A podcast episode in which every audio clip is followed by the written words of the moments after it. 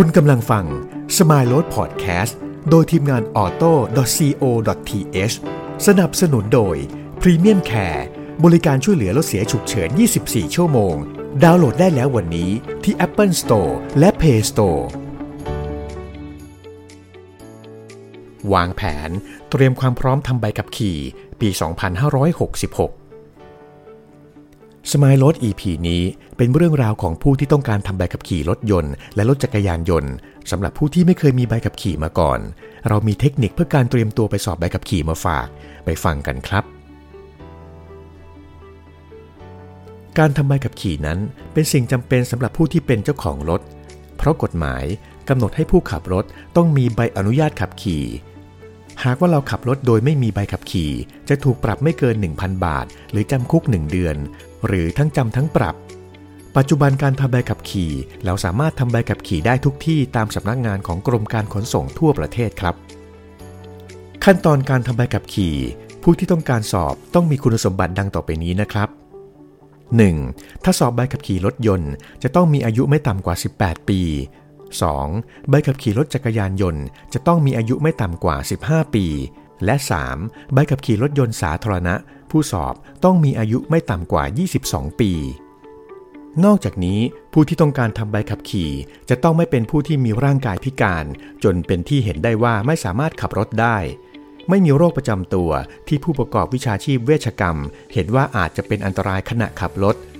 ไม่เป็นบุคคลวิกลจริต หรือจิตฟั่นเฟือน ไม่เป็นผู้อยู่ระหว่างถูกยึด หรือเพิกถอนใบอนุญาตขับรถครับสำหรับเอกสารที่ต้องใช้ในการทำใบขับขี่นั้น ในส่วนของงานใบขับขี่ ใช้หลักฐานตัวจริงแค่ 2 รายการนั่นก็คือ บัตรประชาชนตัวจริง และใบรับรองแพทย์อายุไม่เกิน 1 เดือนเท่านั้น ให้เรานำเอกสารนี้ไปในวันสอบที่สำนักงานขนส่งที่ระบุเอาไว้ ขั้นตอนต่อมาคือ การจองคิวสอบผ่านแอป DLT Smart Q ขั้นตอนนี้ถือว่าสำคัญ เพราะกรมขนส่งทางบกได้ออกแบบระบบไว้ เพื่ออำนวยความสะดวกแก่ผู้ที่จองคิวสอบผ่านแอปเป็นลำดับแรก ถ้าไม่จองคิวไว้ การเดิน Walk in เข้าไป โดยไม่จองคิวอาจทำได้ แต่ต้องไปลงคิวในระบบอยู่ดี และหากไม่มีที่ว่าง ก็ต้องกลับมารอคิวที่บ้าน ดังนั้นถ้าไม่อยากเสียเวลา เราควรเข้าระบบคิวไว้ดีกว่า โดยสามารถดาวน์โหลดแอป เพื่อจองคิวการสอบผ่านมือถือ หรือคอมพิวเตอร์ PC ได้เองที่บ้านครับ เมื่อเข้าไปในแอปแล้วทำตามขั้นตอนลงทะเบียน ซึ่งจะใช้เลขที่บัตรประจำตัวประชาชนและอีเมลสำหรับรับรหัสผ่าน จากนั้นเลือกสำนักงานขนส่งที่เราต้องการสอบ เลือกเข้าสู่เมนู ประเภทงานบริการ งานใบอนุญาตส่วนบุคคล ขอรับใบอนุญาตส่วนบุคคลใหม่ทำตามขั้นตอนลงทะเบียน เมื่อเสร็จแล้วระบบจะแจ้งคิวให้เราทราบครับ ขั้นตอนที่ 3 เป็นขั้นตอนที่ต้องไปทำที่สำนักงงานของกรมขนส่งที่เราไปสอบ นั่นคือ การทดสอบสมรรถภาพร่างกาย ซึ่งหลายคนตื่นเต้นกับขั้นตอนนี้นะครับสำหรับการทดสอบร่างกายมี 3 สถานี ดังนี้ครับ 1. ทดสอบสายตาบอดสี โดยเราจะต้องบอกสีให้ถูกต้อง เมื่อเจ้าหน้าที่ชี้จุดต่างๆ ของสีบนชาร์ตทดสอบ เทคนิคที่จะผ่านง่าย ๆ คือ หากไม่แน่ใจสีที่เรามองเห็น ลองปรับสายตา โดยการกระพริบตาจะทำให้เราอ่านสีได้ง่ายขึ้นครับ 2. ทดสอบสายตาทางลึกและทางกว้าง โดยให้ผู้สอบนั่งบนเก้าอี้ มีแป้นคอนโทรลไว้กด ให้เสาเลื่อนสองเสาที่อยู่ในตู้ เลื่อนไปอยู่ในตำแหน่งเสมอกัน สถานีนี้ใครเล่นเกมคอมพิวเตอร์เก่งๆ น่าจะได้เปรียบครับ 3. ทดสอบปฏิกิริยาทางเท้า หรือการทดสอบความเร็วในการตอบสนองนั่นเอง วิธีการสอบคือ ยกเท้ากระทืบแป้นเบรกให้อยู่ในเวลาที่กำหนด เทคนิคก็คือ ยกเท้าให้เร็ว และกระทืบให้เร็วแบบไม่ต้องเกรงใจใคร ขั้นตอนนี้หากใครเคยฝึกการใช้เบรก ABS มาก่อน รับรองผ่านได้แน่นอนครับ หลังจากผลสอบของขั้นตอนก่อนหน้าผ่านไปได้ด้วยดีแล้ว เจ้าหน้าที่จะเรียกเข้ารับการอบรมหลักสูตร 5 ชั่วโมง ซึ่งประกอบด้วยกฎหมายต่างๆ จิตสำนึกและมารยาท ข้อปฏิบัติเมื่อเกิดเหตุฉุกเฉิน การให้ความช่วยเหลือและการปฐมพยาบาลครับ การอบรมนี้เป็นการดูวิดีโอ บางฟุตเทจก็หาดูได้จาก YouTube และมีวิดีโอที่กรมขนส่งผลิตขึ้นเอง แต่เนื้อหาเป็นแค่ความรู้มาตรฐาน ไม่ได้ให้ความรู้ลึกซึ้งอะไรเกี่ยวกับเทคนิคการขับขี่อย่างปลอดภัยอย่างแท้จริง แต่เนื้อหาในการอบรมก็จะมีอยู่ในการสอบข้อเขียนด้วยครับ และการอบรมนี้เจ้าหน้าที่มักจะอบรมรวมระหว่างสอบใบขับขี่รถยนต์ กับสอบใบขับขี่รถจักรยานยนต์ครับ ซึ่งจริง ๆ แล้วมันควรจะแยกวิธีการกัน เพราะรถ 2 ชนิดนี้ต่างกันมาก ไม่น่าจะใช้องค์ความรู้ร่วมกันได้ครับ ต่อมาคือการสอบภาคทฤษฎีด้วยระบบอิเล็กทรอนิกส์ โดยต้องผ่านเกณฑ์ 90%หรือต้องตอบถูก 45 ข้อจาก 50 ข้อ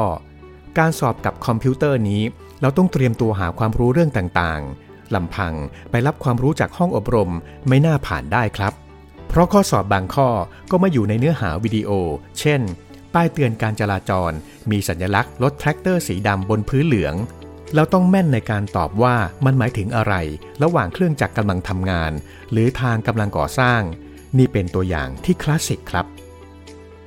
เมื่อผลสอบภาคทฤษฎีผ่านแล้ว เราต้องสอบภาคปฏิบัติการทดสอบขับรถยนต์ ให้ใช้ท่าทดสอบตามหลักเกณฑ์วิธีการทดสอบของกรมขนส่ง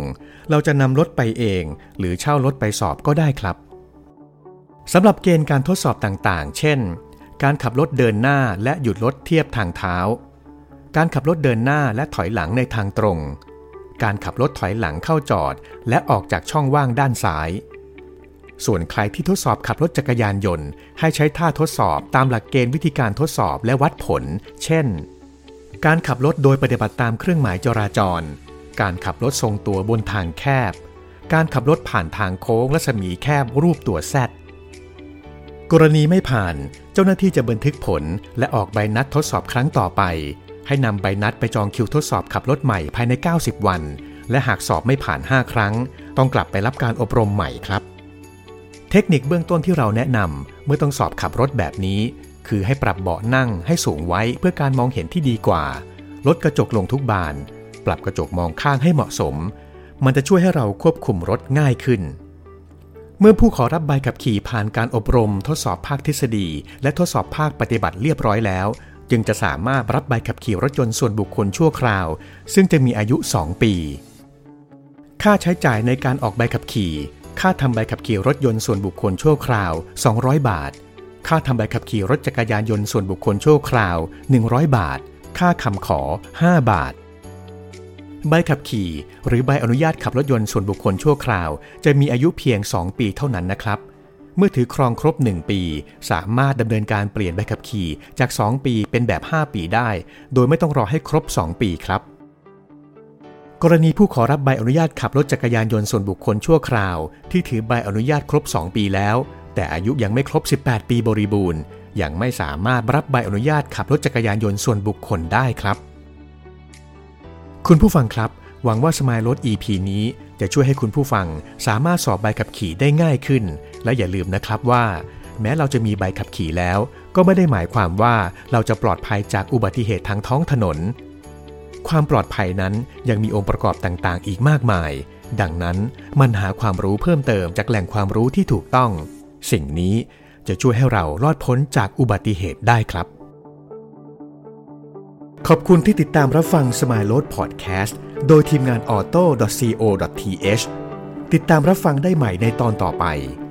สนับสนุนโดย Premium Care บริการช่วยเหลือรถเสียฉุกเฉิน 24 ชั่วโมง ดาวน์โหลดได้แล้ววันนี้ที่ Apple Store และ Play Store